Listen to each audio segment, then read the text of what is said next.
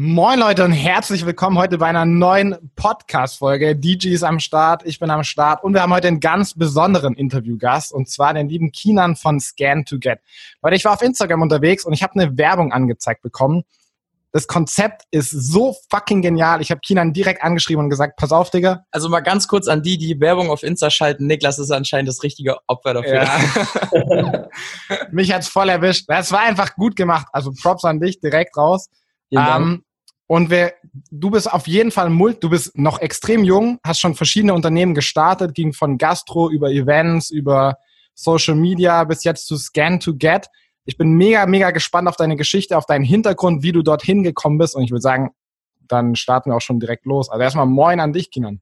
Moin, Jungs. Moin. Ich freue mich sehr, hier dabei zu sein. Ich war echt, wie gesagt, als du mich angeschrieben hast, dachte ich mir, hey, cool, cooles Konzept, was ihr da macht. Und vor allem echt der, das richtige Mindset, was ihr den Leuten weitergeben wollt. Von daher freue ich mich, habe mir gerne die Zeit genommen und bin startklar. Dankeschön. Du bist auch so ein bisschen so ein Strahlemann, oder? Also du bist, glaube ich, immer gut gelaunt. So ist es. Das Lachen ist die halbe Miete im Leben. Du musst, du kannst kein Geschäft eröffnen, wenn du nicht lachst. Du musst immer positiv sein. Dein Gegenüber merkt, ob du positiv bist. Und das ist das A und O im Leben. Geiler Ansatz. Pass auf, wir haben so ein paar Standardfragen. Die, die knallen zwar ganz schön rein, aber die stellen wir jedem Gast am Anfang, damit jeder, damit der Zuhörer so ein, so ein Bild von dir hat. Und ich würde direkt mal losschießen. Und zwar, was ist deine einzigartigste Eigenschaft? Meine einzigartigste Eigenschaft ist meine Behinderung am Arm. Okay. Das ist etwas, wo keiner sagen kann, ich bin einzigartig. Das ist etwas, was mich verbindet und ich kann da immer noch eine Antwort geben, weil es ist meine einzigartige Eigenschaft. Geil. Und die hat in meinem Leben auch viel geholfen. Die hat mich persönlich sehr entwickelt. Ähm, ich hätte jetzt auch sagen können, ja, ich bin Top-Verkäufer oder so, aber dann hörst du es von jedem. Aber nein, das ist meine einzigartige Eigenschaft. Geil. Ich, ich bin mega gespannt. Ich würde gerne nachher drüber noch viel, viel länger drüber sprechen, aber lass uns mal mit der nächsten Frage weiter. Ja, ich wollte gerade sagen, so die Zuschauer sehen das ja gerade nicht. Vielleicht können wir da ja nochmal drauf eingehen. Das ist auf jeden Fall super interessant. Ähm, die zweite Frage ist, ähm, was würdest du mit eintausend Euro machen? Mit eintausend Euro? Das ist eine gute Frage. Eine ich habe nur, hab nur diese eintausend Euro, oder? Ja, ja, du hast nur eintausend Euro. Ich würde zu jemandem hingehen und sagen, hey, pass auf, ich habe eintausend Euro. Ähm, kannst du mir was beibringen, wie ich daraus zweitausend machen kann? Das ist geil. Zu wem würdest du gehen? Ähm, zu einem, den ich äh, als Vorbild sehe. Letztendlich gibt es verschiedene Leute. Also es kommt darauf an, wenn ich jetzt, wenn ich mich selber als Person jetzt betrachte und sage, okay, ich bin jetzt im Online-Marketing und in der Immobilienbranche tätig, dann würde ich mir einen Vorbild suchen in der Immobilienbranche oder einen aus dem Online-Marketing. Immobilien mit eintausend Euro wird schwierig. Könnte ich mir vielleicht höchstens eine Garage holen mit Eigenkapital von eintausend Euro, was auch nicht verkehrt ist. Und im Online-Bereich findet man Leute, die für eintausend Euro einem weiterhelfen können. Weil es gibt so viele Möglichkeiten heutzutage online. Und von daher würde ich die eintausend Euro nehmen und sage, hey, ich investiere die in mich und suche mir jemanden, der mir zeigt, wie ich mehr draus machen kann. Saugeil. Nächste Frage ist, stell dir vor, dein ganzes Vermögen ist weg und eine Fluggesellschaft gibt dir hundert Prozent Rabatt auf ein Flugticket. Wo würdest du hinfliegen? Nach Dubai. Warum?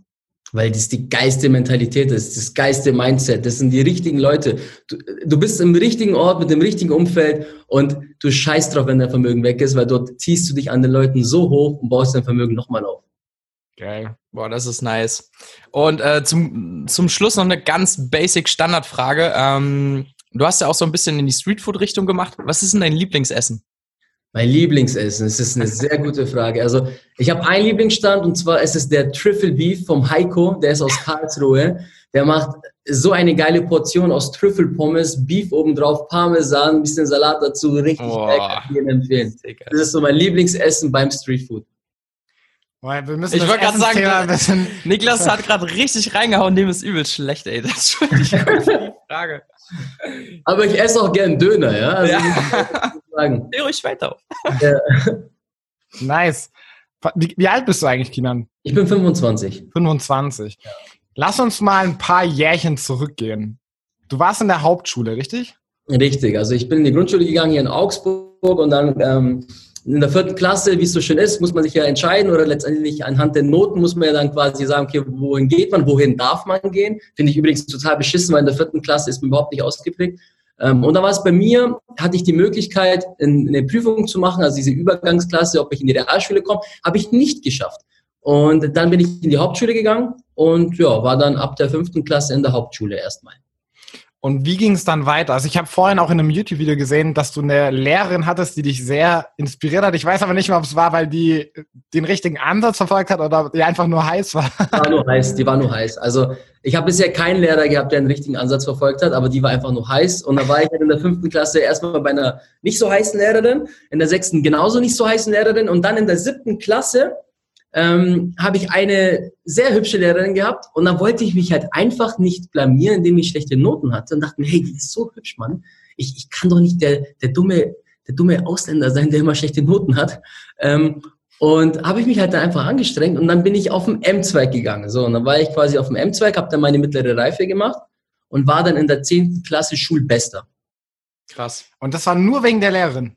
Das war, also der Wechsel zur, zum M-Zweig war nur wegen der Lehrerin.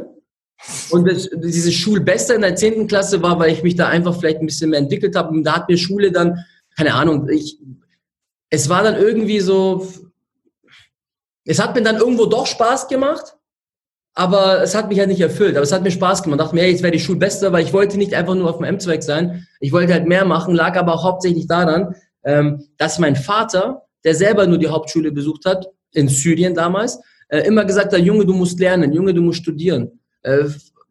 Kann ich nicht bestätigen so, aber man hat es halt einfach für die Eltern gemacht. Aber woher kam der Switch? Also du, du hast dann quasi angefangen gut zu werden wegen der Lehrerin und dann hat sich aber diese, diese Eigendynamik entwickelt, oder wo, woher genau. kam das? Genau, es, es, war, es war eine Eigendynamik letztendlich. Ich war in der achten oder neunten Klasse, war ich nicht so gut. Es war dann in der zehnten, wo es dann um den Abschluss ging, ähm, hatte ich mir einfach so das Ziel gesetzt, hey, ich will jetzt der Beste sein. Das hatte nicht wirklich was mit der Schule zu tun oder dem Lernschaft zu tun, sondern ich wollte einfach der Beste sein, weil da gab es einen in der Klasse, den habe ich auch noch im Kopf, das war der Maximilian Weishaupt, so heißt der. Ähm, der kam vom Gymnasium. Den hast du auf dem Kieker. Ja, der, der kam vom Gymnasium zu uns auf die Realschule in die zehnte. Und der war so ein richtig arroganter, weißt du, so ein richtig arroganter Typ, der meinte, ich komme vom Gymnasium, ich weiß alles besser. Und das war so für mich mein Ziel, dass ich besser als der bin. Und dann war ich besser als der und der hat gekotzt. Geil. Das ist echt geil, so. Wenn du das mal so runterbrichst und so Anfang Hauptschüler besser als jemand, der vom Gymnasium kommt. Ja, genau. So, das war einfach nur mein Ziel. Ich wollte halt der Beste sein da und ja. Das war so mein einziges Ziel. Also da ging es nicht wirklich um Mathe, sondern ging es darum, der Beste zu sein. Und das war, das war so mein, ich sag mal, meine Stütze oder meine Hilfe, die mich dann dazu gebracht hat, der Schulbeste zu sein in der zehnten. Letztendlich ist es ja scheißegal, was so deine, also was die Motivation ist. Es geht ja nur darum, dass du für dich eine Motivation findest, um halt ja. eben was daraus zu machen oder um, um dir selber in den Arsch zu treten. Richtig. Hattest du schon immer die Eigenschaft, der Beste sein zu wollen oder hat sich das da erst herausgebildet? Achter Geburtstag. Bowlingbahn haben wir gemietet, beziehungsweise meine Eltern. Ähm, zehn Freunde waren eingeladen. Ich war irgendwie der letzte Platz oder so. Ich habe geweint. Ich habe gesagt, ich will der Erste sein. Ich, ich spiele so lange noch mal, bis ich der Erste war. Also ich hatte, ich konnte, ich konnte schlecht verlieren. Ich wollte immer der Erste sein. Ja. Hast Man, also gesehen, ne? hat, Vor, hat Vorteile und Nachteile, ähm, die Eigenschaft. Aber ich glaube, es hat mehr Vorteile, diesen Drang zu haben, als Nachteile. Ich wollte gerade sagen, das ist, glaube ich, einfach eine geile Mentalität, die man in, in allen Projekten gegenüber hat. Also ich glaube, man geht mit einem ganz anderen Drive in jedes Projekt rein. Richtig, auf jeden ja. Fall. Ja. Das Ding ist, ich, ich finde das übelst witzig, weil ich merke so zwei Parallelen zwischen uns. Erstens, ich hatte auch einen Lehrer, also bei mir war es ein Mathelehrer, ich hätte eigentlich niemals fünf Punkte verdient im, im Gymi und mhm. der hätte mir aber immer gegeben, weil ich, ich hätte eigentlich durchfallen müssen so, aber der hat, der hat mir immer die fünf Punkte gegeben. Irgendwann hat mich das so angekotzt, dass ich, dass ich selber gesagt habe, ey, das kann nicht sein, dass ich, dass ich diese Note kriege, obwohl ich die nicht verdient habe. Und dann ja. habe ich angefangen zu lernen, dann bin ich gut geworden. Auch geil, auch, ein geiler, auch eine geile Motivation. Ja, übelst. Auch eine geile Motivation, ne? Das hat mich irgendwann so angekotzt, weil ich wusste, ich habe es nicht verdient. Das war ja. das schlimmste ja. Gefühl ever. Ja. Leute mehr an dich glauben, als du an dich selber glaubst. Das war absolute Katastrophe. Richtig. Und bei mir war es genau andersrum. Bei mir war es eher so, ey, ich... ich Ich habe sie mir verdient, aber ich habe nur drei Punkte bekommen dann, weißt du? Ja. Der klassische, ja. so ein bisschen so der klassische Ausländer-Style. Ja, genau, genau. Vollkommen, gebe ich voll zu. Und die zweite Sache, was ich sagen wollte, ist, ähm, bei mir war das im Sport früher extrem. Also ich wollte immer der Beste sein und das war aber, das Problem daran war, dass ich, irgendwann wollten die Leute, glaube ich, nicht mehr mit mir spielen, weil mich hat es richtig abgefuckt, wenn die Leute scheiße waren. Ja. Und irgendwann habe ich für mich dann so ein bisschen einen Wandel eingeleitet. Ich weiß nicht, ob es gut oder schlecht ist, aber ich habe so ein bisschen diesen, diesen Predator, diesen Kriegerinstinkt, weil ja. ich dann auch aufgehört habe mit, mit dem Sport und so. Also ich war früher mal sehr gut auch im Handball. Ich habe das dann irgendwann so ein bisschen runtergefahren und ich bin dann so ein bisschen zahmer geworden. Ja. Mal schauen, ob ich den irgendwann mal wieder raushole. Aber das war dann so, also das hat mich so, kennst du das, wenn du, wenn du so, du spielst dann zum Beispiel Volleyball und ich fuck das ab, wenn Leute einen sicheren Voll. Ball nicht übers Netz kriegen. Voll. Es ist wie im Geschäft. Wenn du einen Partner hast oder irgendwie Geschäftspartner, muss ja nicht in der Firma sein, der nicht an den gleichen Ziel arbeitet wie du selbst oder irgendwer verkackt, dann kotzt es dich so an und denkst, ja, warum mache ich das denn die ganze Zeit? Und deshalb war das bei mir genau, also ich habe genau die gleiche Eigenschaft wie du. Und deshalb habe ich dann äh, anfangs Fußball gespielt. Und auch wenn ich nicht der Beste war, habe ich mich trotzdem aufgeregt, in so einer Mannschaft zu sein und habe damit Kampfsport angefangen, weil ich gesagt habe, hey, da bin ich einfach meine eigene Person, da hat jeder die gleiche Vorbereitungszeit, jeder hat den gleichen Regen, da geht es immer nur ums Gleiche und dann kann jeder für sich selber trainieren und am Ende seine Leistung zeigen. Ähm, das finde ich jetzt mega interessant. Was hast du gemacht, Kampfsport? Ich habe erst angefangen mit, äh, ich glaube, elf oder zwölf Jiu-Jitsu-Karate und dann habe ich gemerkt, dass Jiu-Jitsu-Karate eher eine Kampfkunst ist und dann wollte ich eher in den Kampfsportbereich gehen und habe dann sechs, sieben Jahre Kickboxen und Thai-Boxen gemacht. Aber wie war das dann mit deinem Arm? Also für die Leute, die nicht, die es nicht wissen, wie nennt man das? Also du hast ja quasi das so ein zurückgebildeter Arm oder, oder wie? Genau, es ist dann letztendlich ein fehlender Unterarm. Also ich bin auf die Welt gekommen. Äh, ihr könnt ja, ich habe das ja leider im Podcast, könnt ihr kein Bild hochladen. Ja. Ähm, letztendlich ist es so, ich bin auf die Welt gekommen mit dem fehlenden Unterarm. Das heißt also, mein linker Arm ist einfach verkürzt, mir fehlt die ganze Hand und äh, letztendlich so siebzig Prozent vom Unterarm. Und ich bin, das war vielleicht auch für mich ein Grund, wieso ich Kampfsport angefangen habe. So, ich wollte, ich wollte nicht irgendwie, ich sag mal, schwächer sein. Also ich wollte letztendlich nicht irgendwie eine Behinderung oder ein Handicap haben und bin dann in die Kampfsportschule gegangen und war dann auch relativ gut. Ich habe dann in der deutschen Meisterschaft den zweiten Platz gemacht beim Kickboxen mit siebzehn. Und da war es, ich kann mich erinnern an die Situation, an mehrere Situationen. Das war die deutsche Meisterschaft, dann gehe ich da rein in den Ring, dann sagt der Ringrichter zu mir, Ähm, sind Sie sicher, dass Sie kämpfen wollen? Dann gucke ich hier ein, so, ey, ich stehe hier, was willst du von mir, Mann? Denkst du, ich überlege mir das jetzt zwei Minuten davor oder was? Sagt er, ja, sind Sie sicher? Ich so, ja, ich bin mir sicher, kein Problem. Und dann ging der Kampf los und dann ging das auch ganz schnell zu Ende und dann dachte er mich so angeguckt, sagt er, also krass, Respekt. Vor allem ist es auch für meinen Gegner eine Einschüchterung. Da denken sie, was ist das für ein Psychopath, Mann? Der kommt mit einem Arm hierher und äh, will mit mir kämpfen. Also das war... Wie gesagt, das war letztendlich, für mich ist es, ist es eine positive Gabe, die ich bekommen habe. War das so, dass du dich dadurch durch den Arm immer durchsetzen musstest oder das Gefühl hattest, dich immer durchsetzen zu müssen? Auf jeden Fall, ja. Also vor allem als jüngerer Kerl, weil du halt einfach, ich meine, wenn die Leute jünger sind, dann kommt auch viel Scheiße dabei rum. Ja, ich verstehe es ja. Ich bin, man, man, man sagt einfache Dinge, man denkt nicht drüber nach und so. Und da musste man sich natürlich durchsetzen. Und es war dann immer bei mir so, so, ein, so ein Schwachpunkt. Also muss man ehrlich sagen, es war früher, bei mir war es ein Schwachpunkt. Und wenn dann jemand irgendwie was gesagt hat oder so, dann wollte ich mich durchsetzen. Und dann konnte halt der, der Junge mit einem Arm ihn verprügeln. Und das war halt einfach in jungen Jahren, ist halt verprügeln letztendlich das gewesen, äh, wie man sich durchsetzt. Weil mit Worte kannst du dich nicht als Zwölfjähriger durchsetzen. Das funktioniert nicht, da, da hört dir keiner zu. Da dachte ich mir, gut, dann muss man halt die Schiene gehen. Und am Ende hat man sich dann diesen Respekt aufgebaut, dass sie gesagt haben, boah, sag zu dem nichts, weil sonst kommt er mit seinem Terminator-Arm und, äh, und äh, kloppt dich. Also... So ich stelle mir das gerade so vor, wie das aussieht. Ja. Ja. Da gibt es auch diesen Spruch so, ja, er kam mit einem Messer zur Schießerei. Ja, genau. Kinan kommt mit einem Arm zum Schläger rein. Ja, genau. Ja, genau so ist es, ja. Das ist echt geil. Wie ging es dann für dich weiter so? Also du warst dann, du hast dann deine zehnte Klasse gemacht und wie ging es dann für dich weiter? Genau, also ich war in der zehnten Klasse, habe dann äh, mein Zeugnis zum Schulbesten bekommen und dann bin ich auf die F O S gegangen. Und also die Fachoberschule und konnte dort mein Fachabi machen. Ähm, elfte Klasse ganz normal, eher nicht so der gute Schüler. Äh, zwölfte Klasse war dann das Fachabitur und da hatte ich dann einen Schnitt von äh, drei Komma drei im Abitur. Stimmt. Und dann war damals so dieser, dieser Hype. Also das Ding ist, ich habe in der F O S schon angefangen, mich selbstständig zu machen. Soll ich erstmal die F O S-Geschichte erzählen und dann komme ja. Ich zur Selbstständigkeit? Okay. Ähm, Und dann habe ich die zwölfte Klasse gemacht und habe dann drei Komma drei im Abi gehabt, glaube ich, drei Komma drei oder drei Komma vier, weiß ich gar nicht. Und dann wollte ich aber, weil International Management war so ein mega Studiengang, wo jeder geschwärmt hat und sagte, boah, International Management ist mega cool. Und mein Vater wollte eh immer, dass ich studiere. Dann dachte ich mir, gut, ich will International Management studieren, aber da war der N C bei eins Komma neun. Und dann habe ich gesagt, hey, weißt du was, ich brauche jetzt hier nicht rumeiern und äh, bewerbe mich und, und gehe dann zwölf Jahre ins Ausland. Mach nichts, sondern ich mache einfach das Abitur nochmal. Und dann habe ich das Fachabitur freiwillig wiederholt und habe dann meine eins Komma neun gemacht und habe dann International Management studiert. Hast du genau eins Komma neun geschafft dann? Ganz genau eins Komma neun geschafft. Und Fachabitur wiederholen heißt zwei Jahre wiederholen oder nur die Prüfung? Ein, nur, nur dieses eine Jahr, nur diese zwölfte Klasse. Genau. Ähm, aber zwischendurch, da hat, da hat meine Selbstständigkeit angefangen. Also in der elften Klasse, wie alt war ich da? Ich glaube, ich war da siebzehn. Ähm, ich war so ein, ich sag, ich war so ein wilder Hund. Ich war hier in Augsburg immer unterwegs. Ich war, es gab keine Party, wo ich nicht sein wollte. So wenn, an einem Samstag waren drei coole Events, dann bin ich halt von einundzwanzig Uhr bis dreiundzwanzig Uhr dahin gegangen, von dreiundzwanzig Uhr bis zwei Uhr dahin gegangen und dann mit der Aufsicht natürlich noch irgendwo dahin gegangen. Also ich wollte immer, ich wollte immer Mittelpunkt sein, muss ich ehrlich gestehen. Ich wollte überall dabei sein. Das war einfach cool. Ich habe mich so gefühlt, als ob es meine Stadt wäre und ich will überall dabei sein. Und ich kannte dadurch auch relativ viele Leute. Und dann kam der Veranstalter, das ist der Daniel Debus, mit dem habe ich heute eine Firma zusammen, ähm, war er Veranstalter von diesen ganzen sechzehner-Partys und äh, war so letztendlich auch, hatte schon so ein Monopol, also die sechzehner-Veranstaltung hat er schon gut gerockt.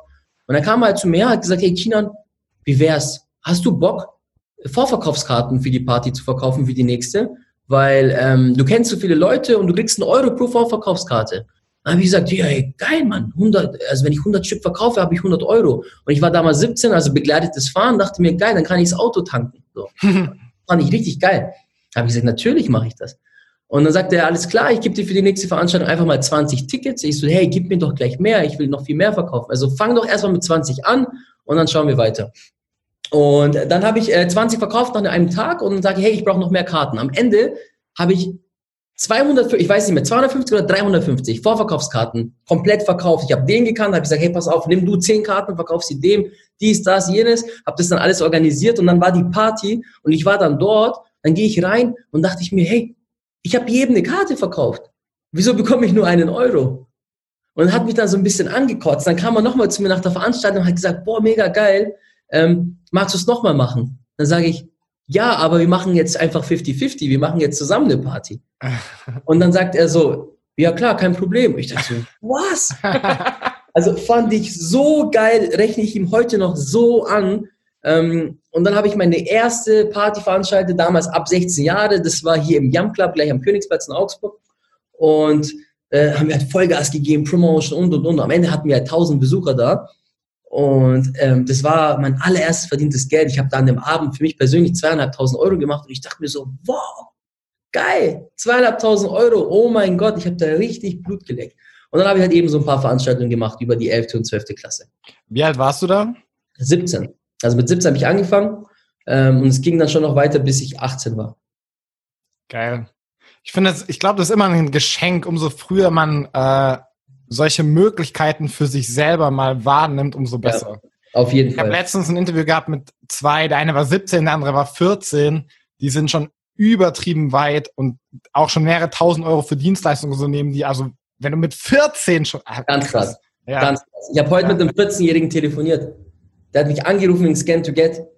Dann redet er mit mir und ich wusste nicht, wie alt er ist. Und dann sagt er zu mir, ja, ich habe eine Social-Media-Agentur, ich habe dreißig Kunden, ich mache für die Social-Media-Werbung, Ads, Targeting, alles drum und dran. Ich so, ja, cool. Ähm, schön, wie sieht's aus? Scan to Get? Ja, nein. Sagt er, ja, ich muss noch kurz äh, überlegen, weil ich muss mit meinen Eltern abklären. Sag ich, wie meinst du mit deinen Eltern abklären? So, ich bin vierzehn. Ich so, leck mich am Arsch. Krasser Typ, Mann. Einfach ja. nur Respekt. Aber die Zeit gibt es her heutzutage. Ja, ja das, ist, das ist ja genau das Ding so. Was ich noch sagen will, ist, guck mal, du, also manche würden jetzt sagen, ja, war irgendwie Glück, dass der dich angequatscht hat, also der Veranstalter. Aber du warst halt auch überall unterwegs. Also ist ja nicht so, also es war klar, es ist Glück, aber du warst halt auch da, so, weißt du? Und du hast es genommen. Und ich glaube, das ist ein Punkt, wo, wo, wo viele denken, dass andere mehr Glück haben als sie. Aber ich glaube, es ist eher der Unterschied zwischen Chancenerkenner und welche, die das verweigern, so, weißt du? Das ist, glaube ich, so der Unterschied. Ich meine, du hättest ja auch angesprochen werden können. Der andere ja, genau, genau. Und ein anderer hat vielleicht Nein gesagt oder so. Und ja, genau. Punkt, also, ja. Es ging einfach nur darum, ich habe mir immer auch gedacht, früher, als ich dann immer unterwegs war, dachte ich mir, hey, was bringt es mir eigentlich, dass ich zweitausend Freunde auf Facebook habe? Also ich habe nie ja. diesen Wert gesehen. Ich habe ja. mir, was bringt es mir? Habe ich irgendwann mal einen Mehrwert davon? Aber ich habe diesen Mehrwert nie wirklich dann selber erkannt, bis ja. der Mehrwert dann zu dir kommt.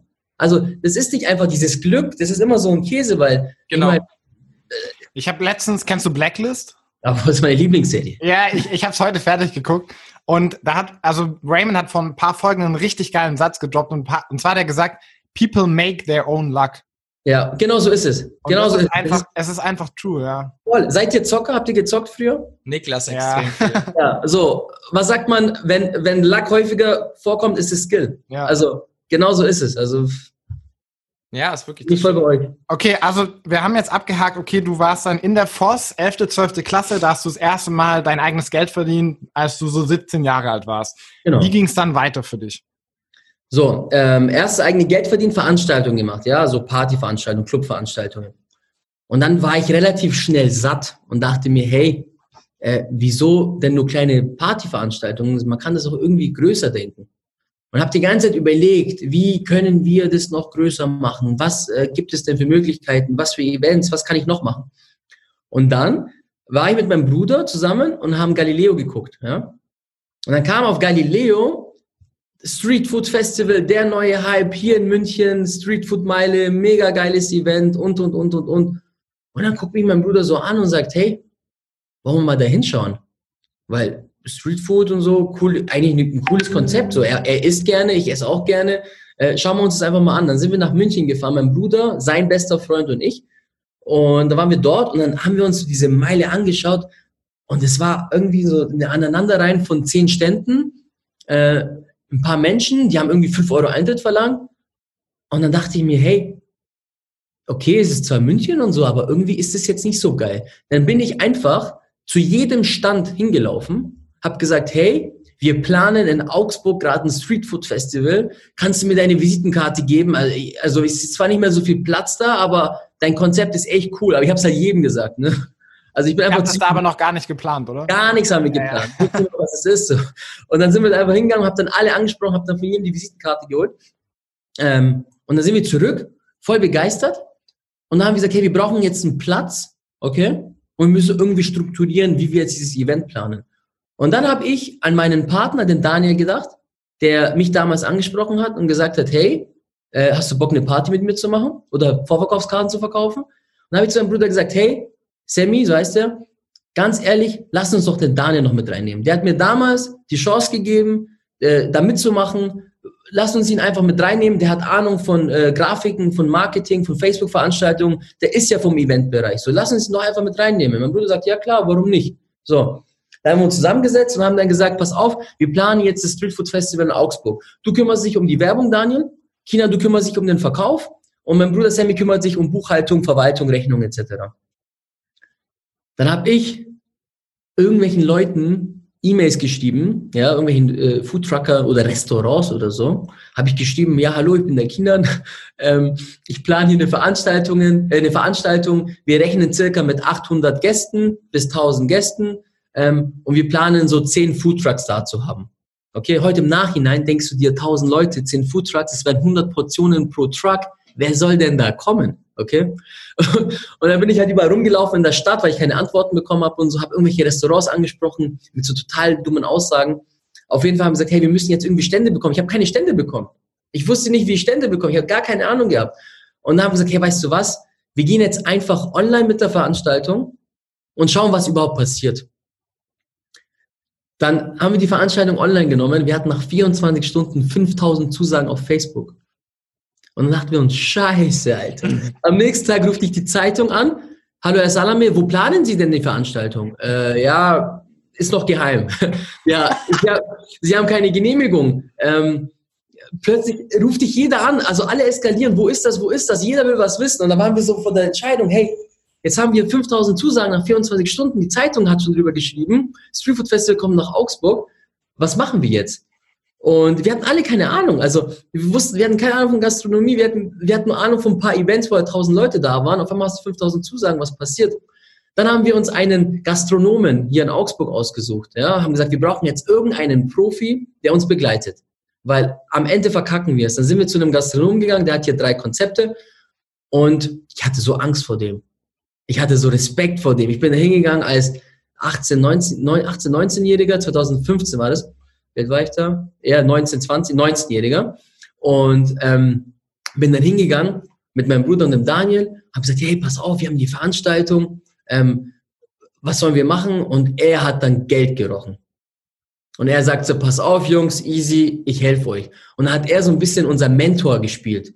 Und heute, wenn ich an ihn denke, kotzt er mich übelst an, weil das war einfach nur ein Affe. Sorry, wenn ich das jetzt so sage, aber es war einfach nur ein Affe. Und dann sind wir da hingegangen und dann hat er erzählt, ja, pass auf, ich mache die Getränke, Jungs, ja, ich mache die Getränke. ähm, an den Getränken ist das Geld verdienen. Ja, ja. Macht ihr Getränke, vermietet ihr alle Stände, ihr könnt alles Geld von den Ständen behalten und Getränke machen wir fünfzig fünfzig, ja? Wir fahren, ja, super Deal. Klar, also super Deal, wir bekommen fünfzig fünfzig, er kümmert sich drum. Ähm, und dann hat er uns alles so schön gerechnet. Meinte er, stellt euch vor, es kommen die Besucher, wir rechnen mit fünf Euro pro Gast und, und, und, und, und. Und wir haben dann investiert. Also wir haben gesagt, wir holen noch eine fettere Bühne, wir holen mehr Künstler. Am Ende war es einfach so, wenn ich das kurz zusammenfasse, wir haben die Veranstaltung begonnen, es waren fünfundzwanzigtausend Leute da an zwei Tagen, ja, fünfundzwanzigtausend Leute und wir haben ein Minus von dreißigtausend Euro gemacht. Also wir, nicht der Gastronom, der uns letztendlich so ein bisschen im Nachgang über den Tisch gezogen hat. Ähm, also wir haben Minus von dreißigtausend Euro gemacht. Dann standen wir vor der Entscheidung, es war Juli zweitausendfünfzehn, ja? vierter fünfter Juli zweitausendfünfzehn in Augsburg. Eine Woche später, fuck, wir haben dreißigtausend Euro Minus. Ja, wir müssen jetzt Dienstleister bezahlen, wir müssen Security-Firmen bezahlen, wir müssen den Techniker bezahlen, wir müssen all das Zeug bezahlen. Wie sollen wir das machen? Und dann gab es nur zwei Möglichkeiten. Aufgeben, scheitern oder, hey, wir planen im September das nächste Street Food Festival. Also haben wir einfach das nächste Street Food Festival geplant. Und so ging das Ganze dann weiter und irgendwann haben wir schwarze Zahlen geschrieben. Und heute kann ich mit Stolz sagen, dass wir schon in fünfzehn Städten deutschlandweit unterwegs sind. Also du findest mal das Street Food Festival, das Schmeckfestival, so heißt es übrigens, in Augsburg, Dachau, Herne, Unna, Bremen, Hamburg, äh, Düsseldorf, egal wo findest du ein Schmeckfestival. Geil. Ähm, kannst du uns ganz kurz mal, also wie, wie setzen sich diese dreißigtausend Euro zusammen? Also wie kam das so? Also wenn da so viele Leute da waren, ihr habt die Hälfte an den Getränken verdient, ihr habt Standmiete noch genommen, also woher kommen diese ja. ganzen Kosten und wie... Genau. Also Fehlkalkulation letztendlich. Wir haben immer mit dieser Annahme gerechnet, die uns der Gastronom gegeben hat. Hey, fünf Euro pro Kopf könnt ihr rechnen, die die Leute verzehren werden an Getränken. Ja? Dann haben wir einfach mal hochgeschlagen, wenn jetzt zum Beispiel zehntausend Leute kommen, wären es ja fünfzigtausend Euro Getränkeumsatz. Ja? Am Ende war der Pro-Kopf-Umsatz bei den Getränken bei einem Euro pro Gast. Weil die Leute gehen auf ein Streetfood-Festival. Das heißt, denen ihre Intention, ich dachte auch immer, die trinken ja alle was dazu, aber stimmt nicht. Es trinkt nicht jeder was, weil die gehen auf Streetfood-Festival, die zahlen dort viel Geld fürs Essen. So, ich habe mich selber einmal dabei erwischt, wie ich auf einem Streetfood-Festival war und nichts getrunken habe. Und dachte mir, scheiße, Mann, ich habe echt nichts getrunken. Und das war einfach diese, diese fehlende Kalkulation, diese falsche Kalkulation, wo wir dann gesagt haben zu den ganzen Dienstleistern, wir zahlen nach der Veranstaltung, so wie es auch üblich ist. Wir zahlen nach der Veranstaltung, weil wir ja dann das Geld haben, hatten wir aber nicht. Was habt ihr dann gemacht? Wir haben dann einfach gesagt, hey, entweder gehen wir jetzt auf oder wir planen einfach nochmal ein Streetfood-Festival. Ja, genau, aber habt ihr die dann davor noch bezahlt oder nach dem nee, zweiten nee, erst? Nee, wir hatten kein Geld. Ah, okay, krass. Wir hatten kein, wir hatten keine haben Geld. Die euch dann vertraut beim zweiten? Ja, das war dann wieder meine Skills, wie ich dann hingegangen bin. Und habe dann gesagt, pass auf, Freunde, ähm, Fehlkalkulation, aber jetzt machen wir es jetzt nochmal. Und zwar wirklich geil. Und ähm, diesmal wirklich, versprochen. Diesmal wirklich geil. Und dann habe ich es einfach folgendermaßen gemacht. Die Stände, die bei uns waren, die haben ja gut Geld verdient, die Foodtrucks. Das heißt, Augsburg hatte dann einen Ruf, dass das Streetfood Festival dort extrem gut ist. Heute gilt das Streetfood Festival Augsburg als so das beste Event. Und ähm, dann habe ich Folgendes gemacht. Da habe ich gesagt, pass auf, wir planen im September noch eins. Habe ich jeden Truck angerufen, habe die Truckzahl erhöht, weil überall waren Schlangen. Das heißt, wir hätten locker nochmal zehn Trucks aufstellen können. Habe gesagt, hey, im September ist Street Food Festival. Wenn du dabei sein willst, dann zahl jetzt schon mal die komplette Standmiete. Dann habe ich von jedem die Standmiete schon mal vorab genommen und habe bei dieser Standmiete, haben wir dann die Schulden bezahlt. Mhm. Und hatten dann quasi immer noch einen Überschuss und konnten dann letztendlich dieses Event planen und haben dann auch selber die Getränke gemacht. Und dann sah das Ganze plötzlich ganz anders aus. Wie geil ist das, wenn du so sagst, ey Leute, war voll der Fail, aber wir planen ein zweites Event.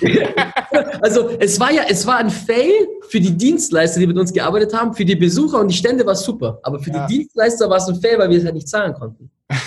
Aber ich will das auch nochmal kurz auf, äh, aufschnappen, weil ich da heute auch nochmal eine geile Podcast-Folge drüber gehört habe.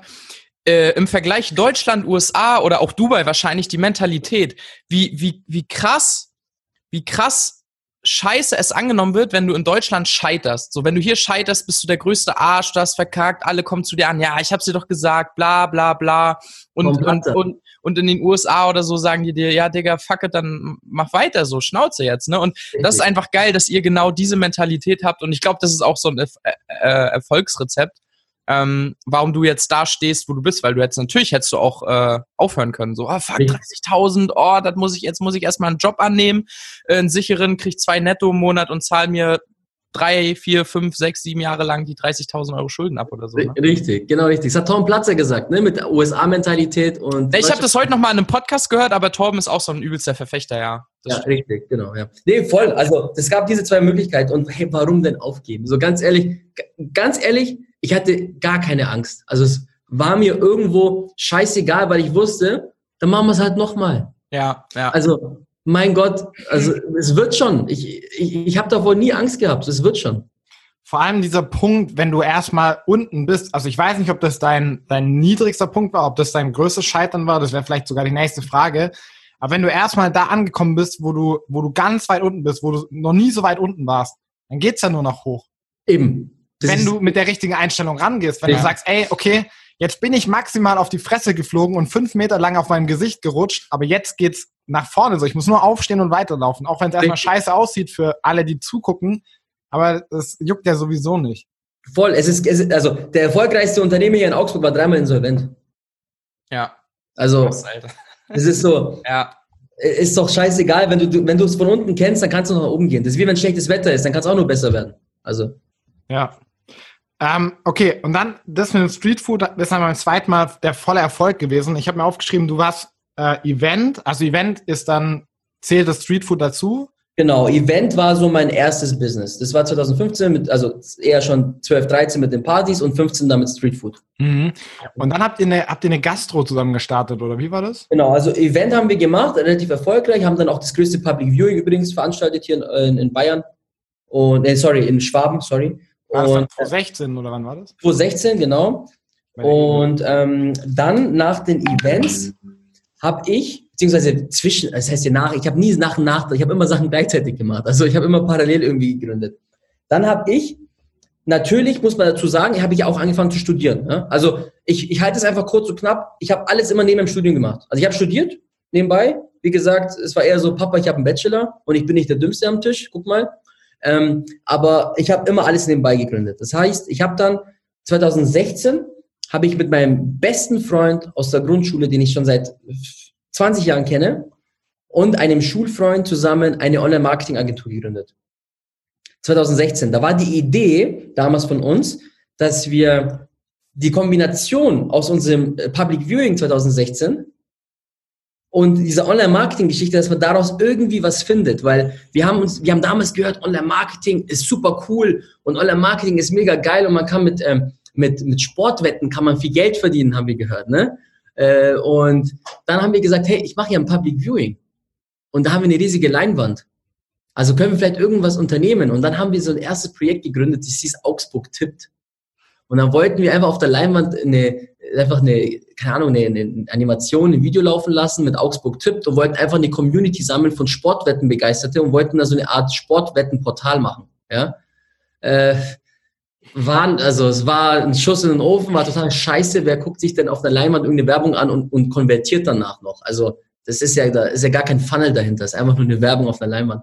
Auf alle Fälle wurde es dann erst spannend, zwanzig sechzehn ähm, im August oder September, weil wir hier in Augsburg ein Amtsgericht haben, wo ein prominenter Mensch verurteilt worden ist, übrigens nicht schuldig gewesen, ähm, wurde verurteilt und ich fand es einfach interessant, dass so ein, ein Multimillionär einfach mal fünf Minuten vor meiner Haustür gerade im Gericht sitzt und die Verhandlung öffentlich ist.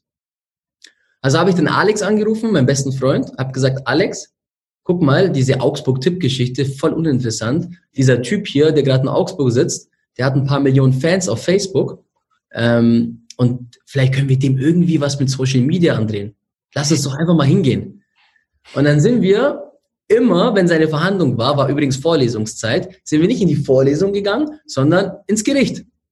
Irgendwann mal kam ich mir kriminell vor, wenn ich da immer als Besucher reinkam. Und die, Leute, die Leute sind vorbeigefahren und winken mir dann so. Ich bin dann gerade ins Gericht reingelaufen und dann, nein, bitte nicht falsch verstehen.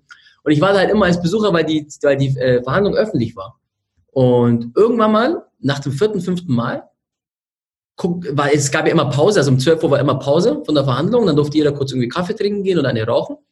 Und dann kam dieser Prominente zu uns her und sagt dann, was macht's denn ihr eigentlich die ganze Zeit hier? Ihr seid jedes Mal da. Nicht mal meine besten Freunde sind da.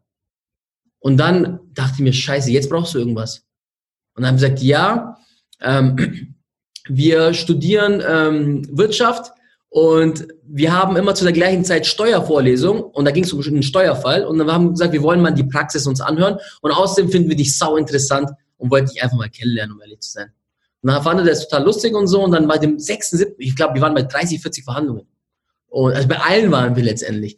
Und dann sind wir irgendwann mal rausgegangen und da meinte er so, äh, was macht ihr eigentlich? Und dann haben der Alex und ich gesagt, hey, wir brauchen jetzt irgendeinen Businessplan. Wir müssten dem beim nächsten Gespräch müssen wir ihm irgendwas anbieten. Und dann war die nächste Verhandlung und dann gehen wir hin und sagen, hey, lieber X Y, pass auf, wir haben uns deinen Facebook-Account angeschaut und deinen Instagram-Account.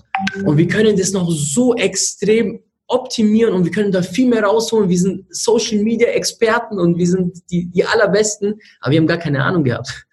Also wir wussten eigentlich gar nicht, was wir da machen. Und da meinte er einfach nur zu uns, alles klar, treffen wir uns nächste Woche. Und sagen wir, ja klar, kein Problem. Hier, sagt er, nee, auf Ibiza. Und sagen wir, oh, scheiße, Mann.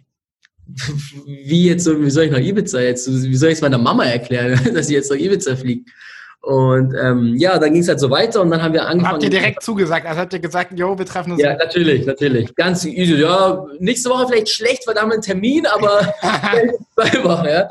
Und dann sind wir da hingeflogen und da hatten wir unseren ersten Klienten für die Social Media Agenturen. Wir hatten noch niemanden davor. Das war gleich so ein großer Fisch. Darfst du einen Namen nennen? Ähm, ich überlege es mir, okay? Darfst du Initialien nennen? Naja, also wir machen für Prinz Markus von Anhalt, das ist ein, ein zweistelliges ah, Geschäft. Sick, ja. Ja, äh, Social Media Marketing, haben viel für ihn gemacht, machen auch immer noch was. Ähm, cool. Nicht alles, was ihr seht, ist von uns, ganz wichtig, muss man davor sagen, weil entweder man liebt ihn oder man hasst ihn. Ja? Ich feiere ihn, ähm, ich finde ihn auch cool. Ja, und von daher, also eher so ein bisschen beratend tätig und, und, und. und. Aber auf jeden Fall war das der erste. Und dann ging es halt weiter, dass wir Leute kennengelernt haben und da Kontakte bekommen haben. Man muss ihm eine Sache lassen, der Markus ist ein Geschäftsmann durch und durch. Er ist ein knallharter Geschäftsmann. Und jeder Mensch kann von ihm lernen. Das, das kann ich garantieren. Jeder Mensch kann von ihm lernen. Und die Kontakte, die er einem weitergibt, sind Gold wert. Mhm. Weil da sitzt du plötzlich an einem Tisch als Student, ja, als Student letztendlich, mit Multimillionären. Und plötzlich ist dein Horizont ein ganz anderer. Plötzlich denkst du dir, boah, schau mal, ich habe mir gedacht, fünftausend Euro im Monat sind viel oder zehntausend Euro im Monat sind viel oder zwanzig ist ja, ist ja gar nicht möglich. Dann sitzt einer neben dir und kann ich, ich vergesse es niemals in meinem Leben, sagt er mir, ich habe die Woche sieben Millionen Euro gemacht. Dann sage ich, was? Ja. Und letzten Monat habe ich siebenundfünfzig Millionen Euro gemacht. Und ich denke mir, okay, das sind Zahlen, das kann man sich gar nicht vorstellen, Jungs. Ja. Das, also, das sind Zahlen, Man, man, man eiert immer so bei diesen kleinen Summen rum, weil man sich immer in seinem Umfeld orientiert, aber geh mal in ein anderes Umfeld und dann bist du ein Stück Scheiße, weil plötzlich geht es um Millionensummen, wo du dir davor gar nicht vorstellen konntest. Und plötzlich sitzt du mit dem an einem Tisch.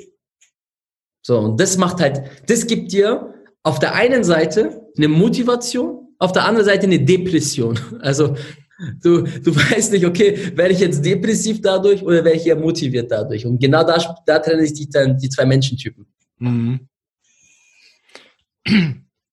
Ich finde es mega interessant, weil der Markus, also wenn man ihn mal so sieht, weil ich, ich finde, also meiner Meinung nach kann ich Menschen sehr gut einschätzen und man sieht ja, also er wird ja sehr kontrovers diskutiert von YouTube Deutschland auch.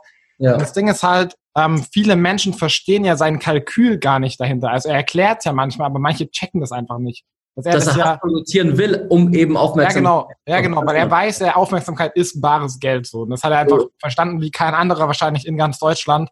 Und damit hat er ja M- Millionen gemacht. Genau so ist es. Und genau das war auch unser, bei unserem Social Media Zeug immer der Ansatz. Es war, er hat immer gesagt, Leute, ganz einfach, wenn man keinen Ruf hat, dann kann man sich auch nichts kaputt machen. Und deshalb kann er sich immer benehmen, wie er will. Und er macht das absichtlich. Und der Typ ist clever. Die Leute können ihn Tomatenkopf nennen, aber der ist einfach so, so clever. Wirklich, mhm. sau clever. Was ich noch richtig geil finde, ist, ähm, das kam jetzt schon zweimal vor bei dir, dass du praktisch immer irgendwas schon gestartet oder zugesagt hast. Einmal die Facebook-Veranstaltung, obwohl noch gar kein Platz da war. Und jetzt einmal bei ihm, obwohl ihr gar keine Social-Media-Experten sozusagen wart. Klar, man kennt sich vielleicht ein bisschen aus, aber ihr habt, du hast dich ja in beiden Fällen sicherer oder so größer dargestellt, als es in Wirklichkeit war. So dieses so typisch so fake it until you make it. Aber ganz genau, ten x. Genau. Ja. Aber was, also ich finde es mega geil, würdest du, also ich weiß nicht, wie ich das formulieren soll, so war, oder was hat dir das gebracht? Warum hast du das gemacht und würdest du das empfehlen, jedem genauso zu machen? Weil jetzt hören hier wahrscheinlich viele zu, die so, keine Ahnung, sind gerade so sechzehn, siebzehn, achtzehn bis zwanzig, zweiundzwanzig, keine Ahnung, versuchen irgendwas zu gründen, irgendwas Eigenes zu starten, sich weiterzuentwickeln.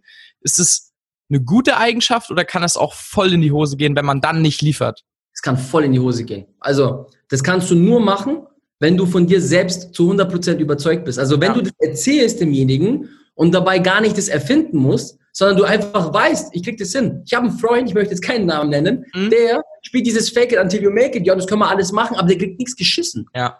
Der kriegt nichts geschissen und das ist das Schlimmste, was du machen kannst, weil wenn du einmal dir ein Geschäft versaust oder deinen Namen versaust, äh, dann ist es durch. Aber bei mir war es immer so, ich, ich wusste, ich krieg das dann schon irgendwie hin.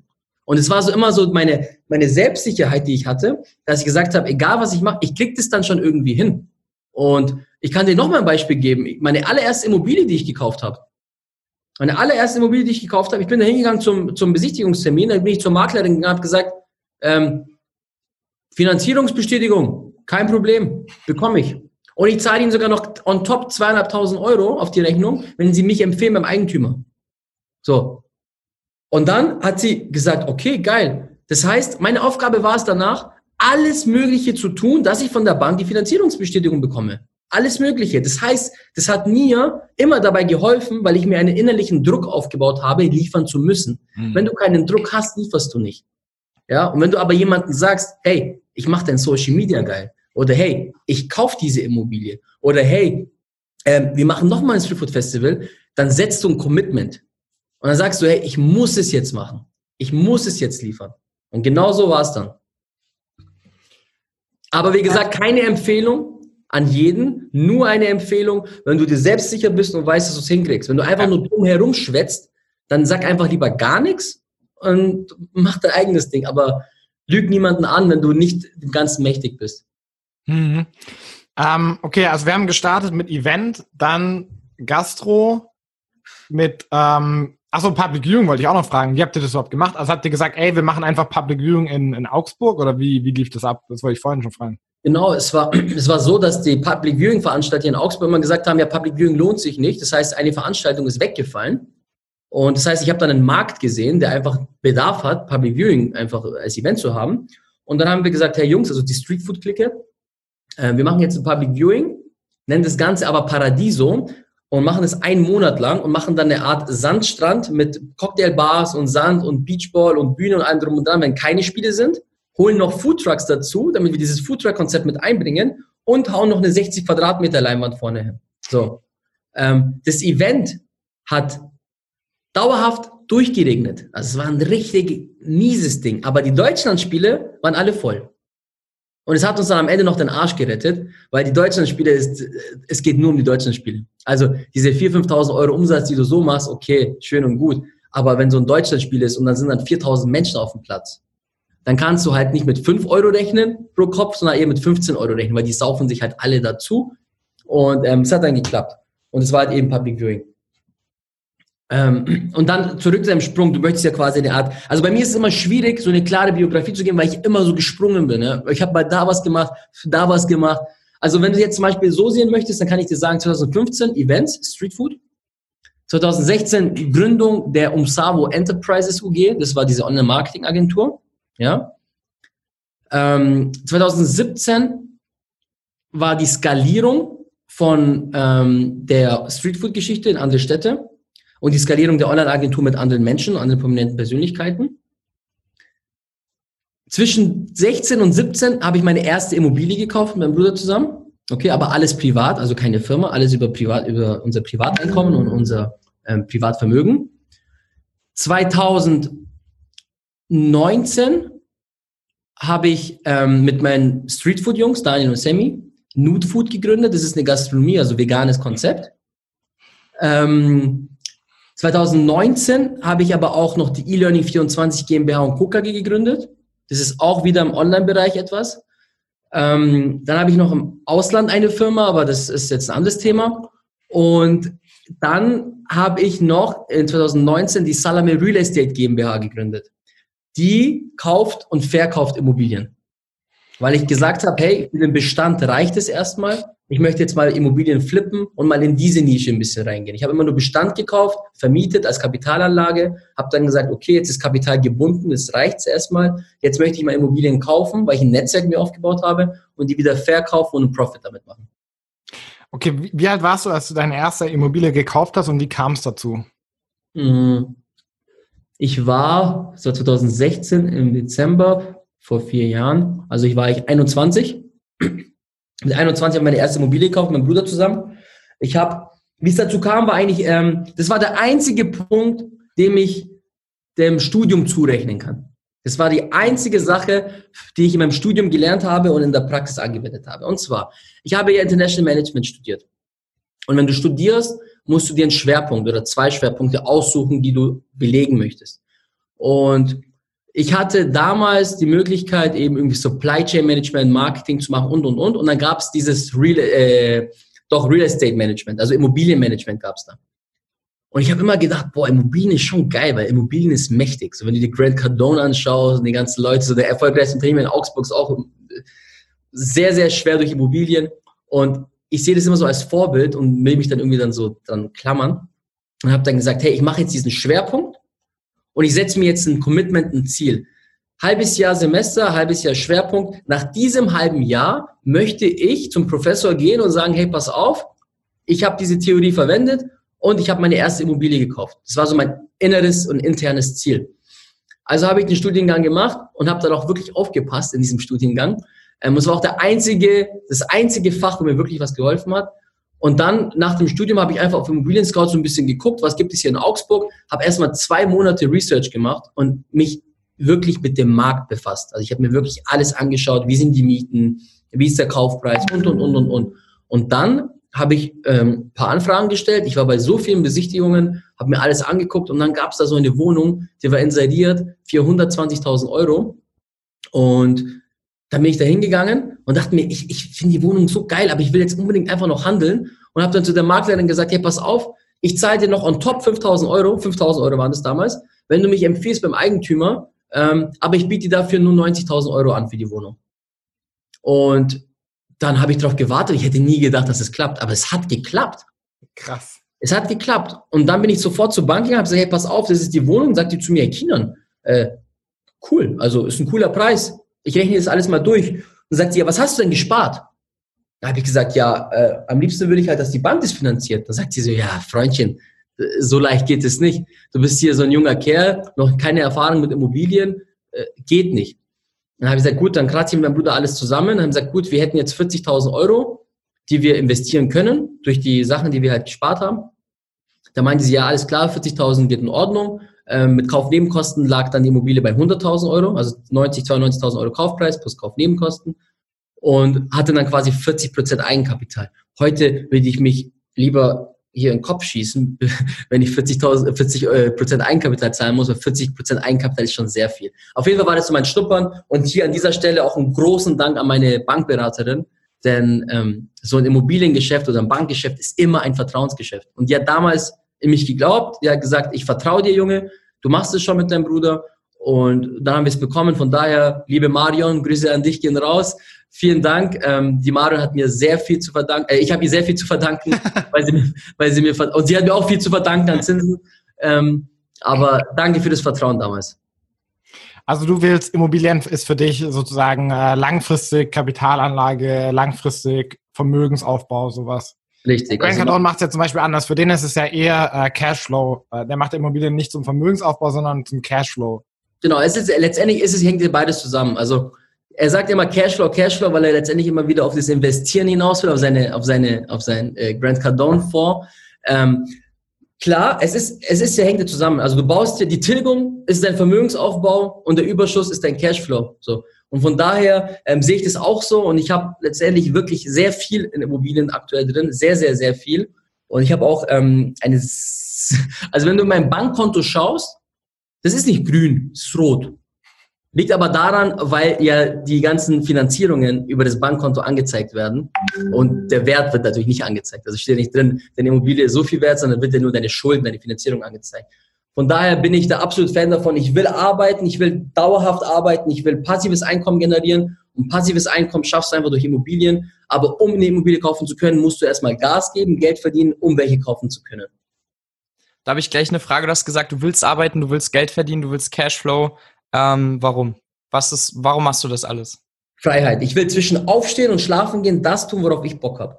Ich will nicht, dass mir irgendjemand, wenn ich jetzt zum Beispiel dran denken muss, ich gehe in die Arbeit um neun Uhr und dann stehe ich am Kaffeeautomaten, dann guckt mich mein, mein Kollege an mit so einem miesen Blick, so diese Pisslaune, so, wer bist du, dass du mich so blöd anschaust? Also, warum soll ich mir von dir irgend, irgendwas sagen lassen oder von irgendeinem Lehrer was sagen lassen oder von irgendeinem Chef was sagen lassen? Ich sage immer, arbeite für den besten Boss und der beste Boss bist du selbst. Und deshalb, ich will einfach meine Freiheit. Ich will unabhängig sein. Ich will keinen, der mir irgendwas einredet oder irgendwas sagt. Und das kannst du und das kann man auch schaffen. Und finanzielle Freiheit und Unabhängigkeit ist nochmal ein Unterschied zu viel Geld haben. Weil ich kenne viele Leute, Bauunternehmer, die viel Geld haben, aber den ganzen Tag arbeiten, einen Ferrari in der Garage stehen haben, der aber nie rauskommt. Das bringt dir auch nichts. Das bringt dir überhaupt nichts. Das ist das Goldene Hamsterrad. Ja, absolut. Ähm, ich finde noch einen extrem wichtigen Punkt, der mir jetzt eben im Nachhinein nochmal ähm, eingefallen ist. Du hast damals, als du deine ersten Tickets verkauft hast, deine dreihundertfünfzig Tickets, hast du, keine Ahnung, ein Euro pro Ticket bekommen, dreihundertfünfzig Euro. Und hast dann aber gemerkt, krass, irgendwie habe ich die Bude eigentlich voll gemacht und der andere nicht. Lass uns doch Hälfte, Hälfte machen. Ich glaube ganz fest daran, dass bestimmt fünfundneunzig Prozent aller Leute beim nächsten Mal wieder nur einen Euro genommen hätten und froh sind, oh krass, ich habe jetzt dreihundertfünfzig Euro, ich sag bloß nichts zu dem.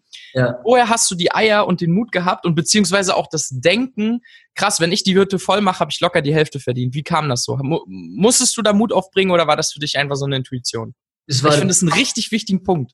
Ja, es ist auch voll, weil es war Intuition. Ich dachte mir so, also was kann ich verlieren? Ja. Er Er hat immer Schwierigkeiten. Ich meine, ich habe die Situation erkannt. Er hat Schwierigkeiten. Ja, das ist geil, ja. Genau. Ich, ich sehe ja. die Situation. Ähm, er hat Schwierigkeiten, Karten zu verkaufen. Hey, pass auf, ich mache es dir einfach. Ich mache komplett die Bude voll und du musst nur dein Marketing. Fertig. Und was kann ich verlieren? Also das Schlimmste, was er sagen kann, ist ein Nein. Das Allerschlimmste. Und ich wäre dann wahrscheinlich sogar jemand, dass der gesagt hätte, alles klar, dann mache ich meine eigene Party. So. Also deshalb einfach machen. So ist doch scheißegal. Erkenn deinen Wert. Also check mal, wie, wie viel wert du bist und denk nicht immer klein, klassifizier dich nicht auf die eine Sache. Nur weil jetzt einer dich mit einem Euro abgespeckt hat, so abgespiesen hat, heißt es nicht, dass das noch viel mehr möglich ist. Also trau dich doch einfach. Geh ja. einfach und probier's. Ja, mega geil. Ich glaube, die Einstellung ist echt, ich finde das interessant, weil ich glaube, viele, also ich will nicht, ich mag das nicht so, zu verein, oder so alle über einen Kamm zu scheren, aber ich glaube, man kann schon tendenz- sagen, dass Ausländer tendenziell ein höheres, äh, weiß nicht, höheres also bessere Verkäufer, ein bisschen mehr von sich überzeugt, so, ja. Ja, es sind, also, es sind halt Schwätzer. Also, die Aus, also, das stimmt schon, die, ähm, teilweise nicht dreister klingt jetzt vielleicht falsch, aber Sie, sie sprechen einfach so ein bisschen das aus, was sie denken. Ja, ja. Hat Vor- und Nachteile. Also es, es kann gut sein, es kommt immer darauf an, wie du etwas sagst. Ja. Ja? Der Ton macht die Musik. Und ähm, wenn du es charmant rüberbringst und die Situation erkennst, ich bin ja nicht hingegangen und habe gesagt, pass mal auf, Freundchen, ja. die Pappe an die Brust, die Party ist jetzt meine, sondern hey, ich habe einen coolen Vorschlag, der würde dir was bringen und mir was bringen. Ja, pass und, mal auf, Freundchen. Geil. Ähm, ich würde gerne bei dem Immobilien-Ding weitermachen, weil ich finde es selber mega spannend. Also ihr habt dann, wann habt ihr die erste Wohnung gekauft? Wann war das? zwanzig siebzehn? sechzehn. zwanzig sechzehn. Ende zwanzig sechzehn, ja. Okay, da habt ihr ähm, vierzigtausend Euro hingelegt, die erste Wohnung gekauft. Ähm, ja. Und wie ging es dann weiter? Wann kam die zweite? Also ich, du hast in deinem äh, im YouTube-Video gesagt, du hast ein achtstelliges Portfolio, sag ich mal. Ja, genau, ja. Also Ach, ganz knapp, knapp an, also es ist ein bisschen mehr über acht, ganz minimal. Also ja. bloß jetzt nicht an fünfzig denken oder so, ja, das wäre zu krass. Ja, ja, okay. Ähm, also wie hat es angefangen, wie ging es weiter? Die erste Immobilie gekauft, dann habe ich gesehen, okay, es gibt einfach bei der Bank eine ganz einfache Kapitaldienstrechnung. Bedeutet, wie viel Miete wirft diese Immobilie ab? Was ist der Zins und was ist die Tilgung? Gibt es einen Überschuss, ja oder nein? Trägt sich die Immobilie, ja oder nein? Ja, was hat derjenige für ein Einkommen? Könnte er es decken, wenn die Miete nicht kommt? Und dachte mir, okay, wenn das die Rechnung ist, dann suche ich einfach mal weiter. Und habe dann die ganze Zeit weitergeguckt. Und ich glaube, nach zwei Monaten oder drei Monaten war ich dann schon wieder bei der nächsten. Hab dann gesagt, hey, hallo liebe Marion, ich bin wieder da. Und sie sagt sich, hey, jetzt aber, also mal langsam, ja, also nicht so, nicht so schnell. Mann. Und dann ging es eben weiter, dass ich gesagt habe, okay, bitte lass es mal durchrechnen. Und dann hat es wieder geklappt, so. Und dann war es plötzlich im Zwei-Monats-Takt, dass ich immer alle zwei Monate zur Bank gegangen bin und gesagt habe, hey, einfache Rechnung. Ich habe, halt, muss ehrlich sagen, ich habe echt immer gute Immobilien gefunden. Also ich habe immer mir als Ziel gesetzt, der niedrigste Marktpreis, ja, darf nicht überschritten werden. Also es muss sogar unter dem Marktpreis sein. Und das kannst du mit guter Verhandlung immer hinbekommen. Mhm. Denn man darf sich nicht immer von diesen Preisen, die auf Immobilien-Scout und so rum, rumkursieren, darf man sich nicht lenken lassen oder so. Weil wenn es für dich zu viel ist, da eine Anfrage zu stellen, denken ganz viele Menschen das Gleiche. Die denken sich auch, boah, ist viel zu teuer. Aber wenn du schon im Gespräch bist, mit der Person in Kontakt bist und dann der Eigentümer sieht, okay, da ist tatsächlich Interesse da, aber zu einem anderen Preis, dann stellt sich der Eigentümer selbst die Frage, verzichte ich jetzt einfach auf zwanzigtausend, dreißigtausend Euro, habe aber meine Ruhe oder suche ich noch drei Monate weiter, bis ich einen finde, der mir den Kaufpreis zahlt? Also, was kannst du verlieren, wenn du da hingehst und einfach mal ein, ein Angebot droppst, was für dich passend wäre und einfach darauf wartest, ob er sagt ja oder nein? Ich habe genau dieselbe Situation. Mir hat gerade einer ein Angebot gemacht für eine Immobilie, die, also ich habe eins Komma fünfundzwanzig Millionen noch offen für die Immobilien, die ich verkaufen will, und er hat mir ein Angebot für eine Million gemacht. Ja? Dann überlege ich mir, okay, zweihundertfünfzigtausend Euro weniger, mache ich ja oder nein? Natürlich nicht. Ich gehe halt in die Mitte und bin aber mit der Mitte auch zufrieden. Und er hat auch seinen Nachlass, ja? Und kriegt ihn dann zu einem guten Preis. Deshalb nicht immer nur äh, Dinge lesen und sagen, oh, der Immobilienmarkt ist doch gerade so scheiße, weil doch alles so teuer ist. Ja, dann mach doch, die, mach doch dieses, dieses Problem zu deiner Chance und zu deiner Situation und mach darauf was Gutes. Also versuch doch einfach, was daraus zu machen. Und jetzt weiß ich gar nicht mehr, welche Frage du mir gestellt hast. Ist egal, ich glaube, da ist, da ist viel Wert drin. Aber ich glaube, nochmal zum Verständnis ist wichtig für alle, die auch ein Interesse selber an Immobilien haben. Aber da gibt es mit Sicherheit noch andere Podcasts, wo du dir das alles im Detail anhören kannst. Aber aus deiner Erfahrung würdest du sagen, okay, die, das Wichtigste für die Bank ist das Verhältnis von Finanzierungsvolumen zu der Miete, die du bekommst, und dann schauen, okay, was die Differenz, die eventuell übrig bleibt oder halt überschüssig ist. Genau, also Nummer eins, Bankgeschäft ist ein Vertrauensgeschäft. Die muss dir vertrauen, die muss wissen, okay, dieser Junge wird uns das später bezahlen können, auch wenn die Miete es nicht zahlt. Punkt Nummer zwei ist diese Kapitaldienstrechnung. Funktioniert die Rendite, also funktioniert das, was du monatlich bekommst an Cashflow, um das zu bezahlen? Und natürlich dann halt noch ähm, dein Einkommen, dass die was auf Papier hat. Weil es gibt einfach noch eine, eine Risikoprüfung, eine Kreditabteilung, und die schaut dann schärfer drauf und sagt dann, okay, das ist jetzt ein Patient, den können wir jetzt nicht äh, wirklich was finanzieren. Also Es, es spielt alles so ein bisschen eine Rolle, ja. Also alles ist, es ist wie so ein Dreieck, es müssen irgendwie zwei Dinge stimmen, dann kann man das dritte irgendwie eliminieren. Mhm. Nice. Und zurück zu der Thema, jetzt weiß ich, welche Frage du gestellt hast, wie es dann sich entwickelt hat. Ich habe immer mir Wohnungen gesucht, die zwischen vierzig und siebzig Quadratmeter waren, weil die einfach die beste Vermietbarkeit haben hier in Augsburg. Und dann war ich mit meinem Bruder zusammen, alles übrigens, war ich bei sieben Wohnungen. Und da habe ich mir gedacht, hey, ich gehe jetzt einfach mal ganz dreist zur Bank. Und beziehungsweise ich gehe jetzt mal ganz dreist auf Immobilien-Scout und äh, gehe in Netzwerke rein, wo ich mir einfach mal ein Mehrfamilienhaus suche, weil die Rechnung ist ja immer das Gleiche. Pass, passt der Cashflow und passt die Tilgung? Warum soll es denn da nicht funktionieren? Also bin ich da mal ganz dreist zur Bank gegangen, habe gesagt, hey, pass auf, ich habe hier ein Objekt. Sagt sie, ja cool, was denn, siebzigtausend Euro, hunderttausend Euro? Nein, liebe Marion, eins Komma sieben Millionen Euro. Dann sagt sie, okay, schick mir mal die Unterlagen. Ich denke, geil. Sie sagt einfach, schick mir die Unterlagen. Also sie hat nicht gesagt, geh nach Hause, sondern sie sagt, schick mir die Unterlagen.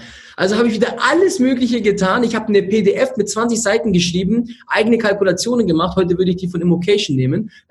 Und habe dann eigene Kalkulationen gemacht, habe alles niedergeschrieben, den Marktpreis analysiert und, und, und, und, und. Und dann hat die Bank am Ende es zugesagt und hat gesagt, alles klar, äh, finanzieren wir.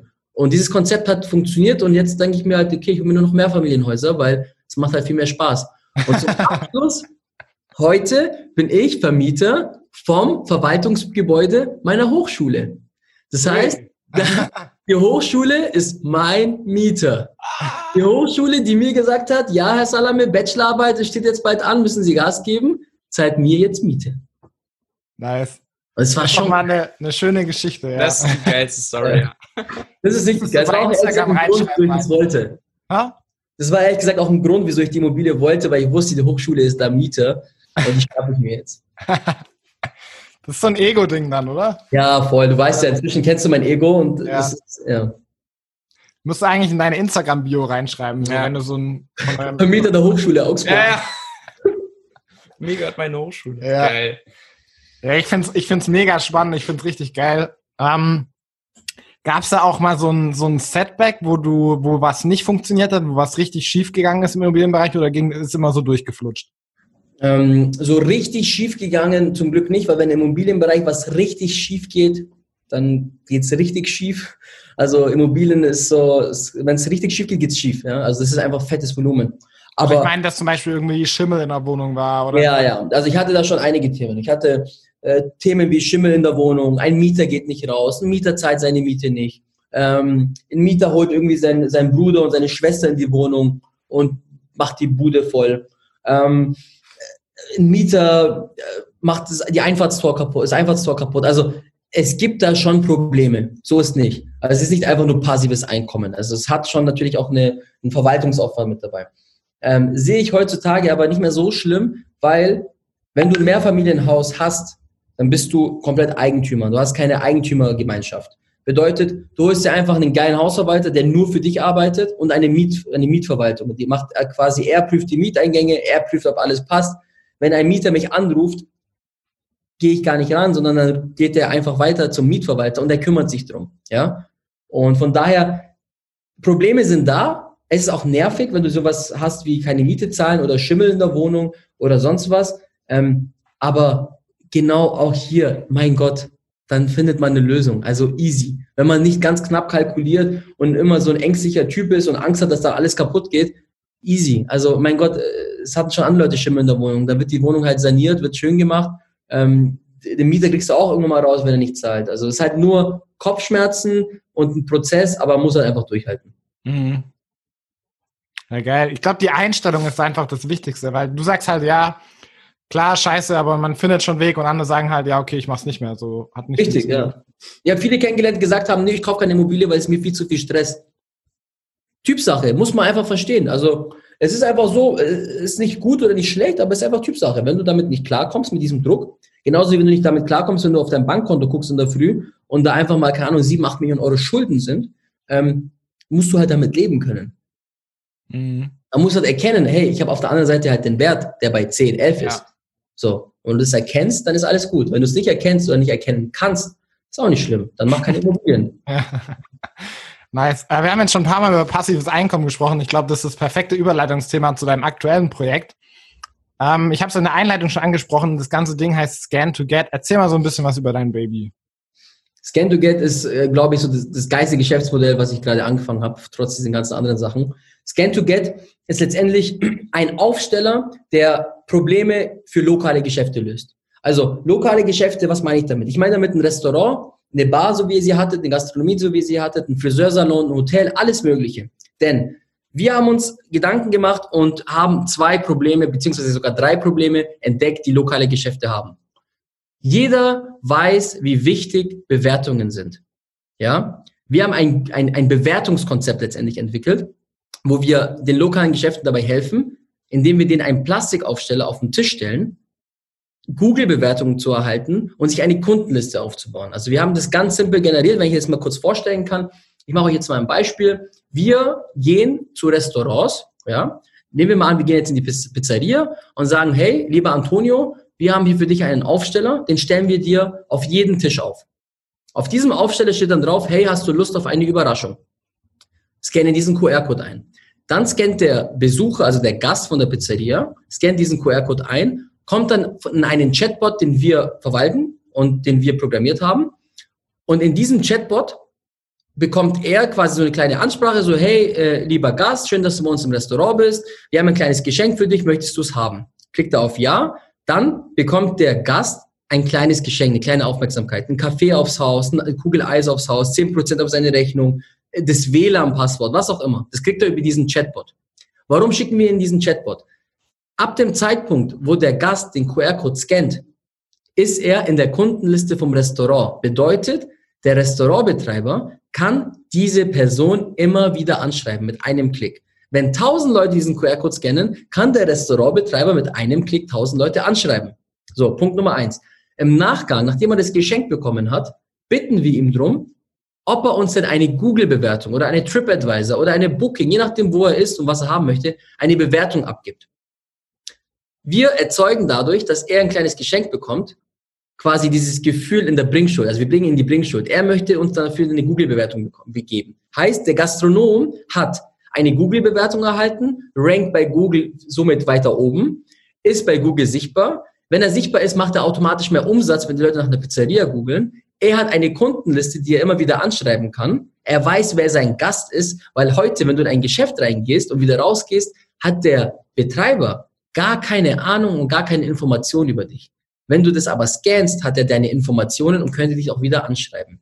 So, und wir nehmen für diesen Geschäften einen kleinen monatlichen Betrag für diesen Aufsteller, lassen uns damit bezahlen, verwalten den ganzen Chatbot, die ganze Pflege. Der Gastronom hat Google-Bewertungen und eine Kundenliste und der Gast hat einen Inner Circle, wo er immer Angebote geschickt bekommt, coole Angebote, nicht nur irgendwie, hey, heute gibt es zehn Prozent, sondern coole Angebote. Und er hat ein kleines Geschenk bekommen vom Gastronomen, nämlich eine Kugel Eis. Das heißt, wir schaffen hier eine Win-Win-Win-Situation für alle Parteien. Und dieses Konzept ist mega geil. Und jetzt suchen wir gerade nach Vertriebspartnern in Deutschland, Österreich, Schweiz, die diesen Aufsteller in Geschäfte bringen und sich dafür dann bezahlen lassen. Also Beispiel, ihr zwei könnt jetzt in eurer Stadt hingehen und sagen, hey, äh, liebe Geschäfte, hier ist der Aufsteller für euch. Ihr müsstet nur den Abschluss machen und ihr bekommt vierzig Prozent für den Verkauf von uns jeden Monat. Erklär das mal so genau. Also wie, wenn ich mich jetzt dafür interessiere, wie läuft das ab? Mm, wenn du dich jetzt dafür interessierst, dann würdest du dich jetzt ganz normal auf meiner Seite, auf scan to get dot com slash kinan, würdest du dich für ein kostenloses Erstgespräch anmelden. Oder du schreibst mir einfach auf Instagram, das ist das Allereinfachste. Dann würdest du dich quasi anmelden für ein kostenloses Erstgespräch. Dann ruft dich einer aus meinem Büro an. Das ist da quasi der Qualifikationsmanager. Der geht mit dir alles durch. Der stellt dir die Fragen, schaut, aus welcher Stadt du bist, schaut sich an, ob du geeignet bist, Vertriebspartner von uns zu werden. Wenn das Ganze dann passt, dann leitet er dich weiter zu einem Experten. Okay?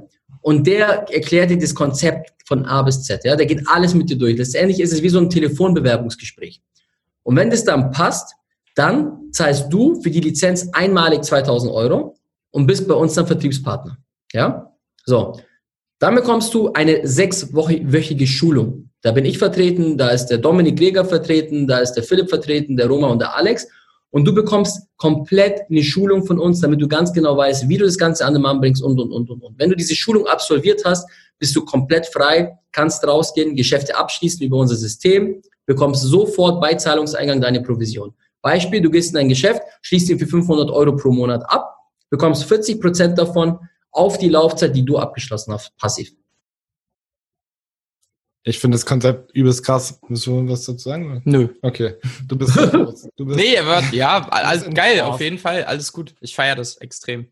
Boah, es ist ein mega geiles Konzept. Geile Idee einfach, ja. Voll. Das kannst du so unglaublich geil skalieren. Ähm, genau. Wir haben ein Backoffice hier mit fünfzehn Mitarbeitern inzwischen, die sich komplett um alles kümmern. Die machen Chatbot-Verwaltung, die machen Rechnungsversand. Wir wollen schon mal, mit Scan to Get wollen wir letztendlich den Leuten, ich, ich sage immer, ich habe zwei Ziele. Ziel Nummer eins, wir programmieren dich erstmal um, dass du das richtige Mindset hast, dass du das richtige, die richtige Einstellung zum Leben hast. Schritt Nummer eins. Wenn du umprogrammiert worden bist von uns und ganz genau weißt, wie es läuft, dann geben wir dir nicht nur diese Theorie, sondern wir geben dir gleich noch ein Produkt an die Hand, nämlich Scan to Get, und schicken dich damit raus. Und wir wollen diesen ganzen Prozess mit Rechnungserstellung, Verwaltung, Vertrag, Datenschutzbeauftragter, Chatbot, das alles übernehmen wir. Und deshalb nehmen wir auch sechzig Prozent.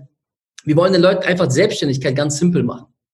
Ganz simpel. Wir wollen denen einfach sagen, hey, du kannst bei uns diese Lizenz erwerben, wirst umprogrammiert und bekommst ein Produkt. Weil heutzutage gibt es so viele Coachings. Ich finde dieses Wort Coaching immer so negativ, weil du zahlst eine Summe für, für äh, Theorie und dann musst du es irgendwie selbst anwenden. Ja? Und irgendwie dich selbst darum experimentieren oder sonst was. Natürlich gibt es auch gute Coachings, aber genau das wollte ich nicht. Ich wollte mein Gesicht nicht für etwas hergeben, wo ich von irgendeiner Theorie erzähle, sondern ich wollte dir sagen, hey, ich gebe dir die Theorie und ich gebe dir auch gleich noch die Praxis dazu. Ja, das ist geil. Das ist, das ist das Gute daran, ja. Ja.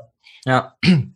Es gibt so drei Arten von Ideen. So die erste Art von Idee ist, sie ist scheiße. Die zweite Art von Idee ist, sie ist gut. Und die dritte Art ist so, fuck, warum bin ich da nicht selber drauf gekommen, weil es ja so gut ist, dass es dich ja ärgert. Als ja. ich deine Werbung gesehen habe, ich war direkt so, ey, das Konzept ist so krass genial einfach, weil es so, es ist wirklich so smart. Richtig. Um, es ist so simpel. Es sind immer die einfachsten Ideen, sind immer die besten Ideen. Ja, genau, ja. Das heißt, jeder, der sich jetzt dafür interessiert, der geht einfach auf w w w Scan to Get, richtig? Genau, oder schreibt mir einfach auf Instagram. Scan to Get Unterstrich Kinan. Einfach auf Instagram schreiben, es ist das Allereinfachste. Da antworte ich mir auch persönlich und dann kann man da gleich drüber sprechen. Geil, nice. Dann haben wir eigentlich zum Abschluss, ihr könnt da ja nachher nochmal drüber schnacken, wenn ihr noch Fragen habt oder du, ähm, zum Abschluss noch eine, eine Sache. Ähm, du stellst dir ganz kurz vor, dass du alles, was du jetzt hast, verlierst, außer einen Laptop und einen Internetzugang und, und dein Köpfchen. Und du kriegst die Challenge in einem Monat, also in vier Wochen, eine Million Euro aufzutreiben. Was würdest du tun? Dann würde ich mir alle Keywords kaufen von Coronavirus und... und eine Google-Werbung schalten, dass ich die Lösung für Coronavirus entdeckt habe und da irgendwas verkaufen. Das wäre scammy, ja. Wär, aber wenn ich eine Million... Geht's nicht. Ja, ja. Würde ich genau das machen. Ich würde mir den Trend aussuchen mit Coronavirus, alle Keywords kaufen ähm, und dann irgendein Infoprodukt über Coronavirus raushauen. Und das ist so eine geile Idee. Das ist eine geile Idee. Da wäre ich schon niemals drauf gekommen. Ja, das ist gut. Nice. Ja, würde ich. Das kam schnell raus aus mir, hä? Alles gut. Yes, Leute, damit sind wir am Ende angekommen. Es war jetzt, glaube ich, eine knappe Stunde, vielleicht, ich glaube sogar mehr als eine Stunde. Ja. Es war übelst geil, also deine komplette Story von, von Hauptschule über deine hübsche Lehrerin bis hin zum ersten Event, die erste Immobilie, euer gescheitertes Streetfood, euer gescheitertes Streetfood ähm, bis jetzt zu Scan to Get. Äh, ich finde die Idee, wie gesagt, mega geil. Wenn du dich dafür interessierst, schreib Kinan an. Äh, schick ihm eine Nachricht, der, ihr klärt dann alles Weitere.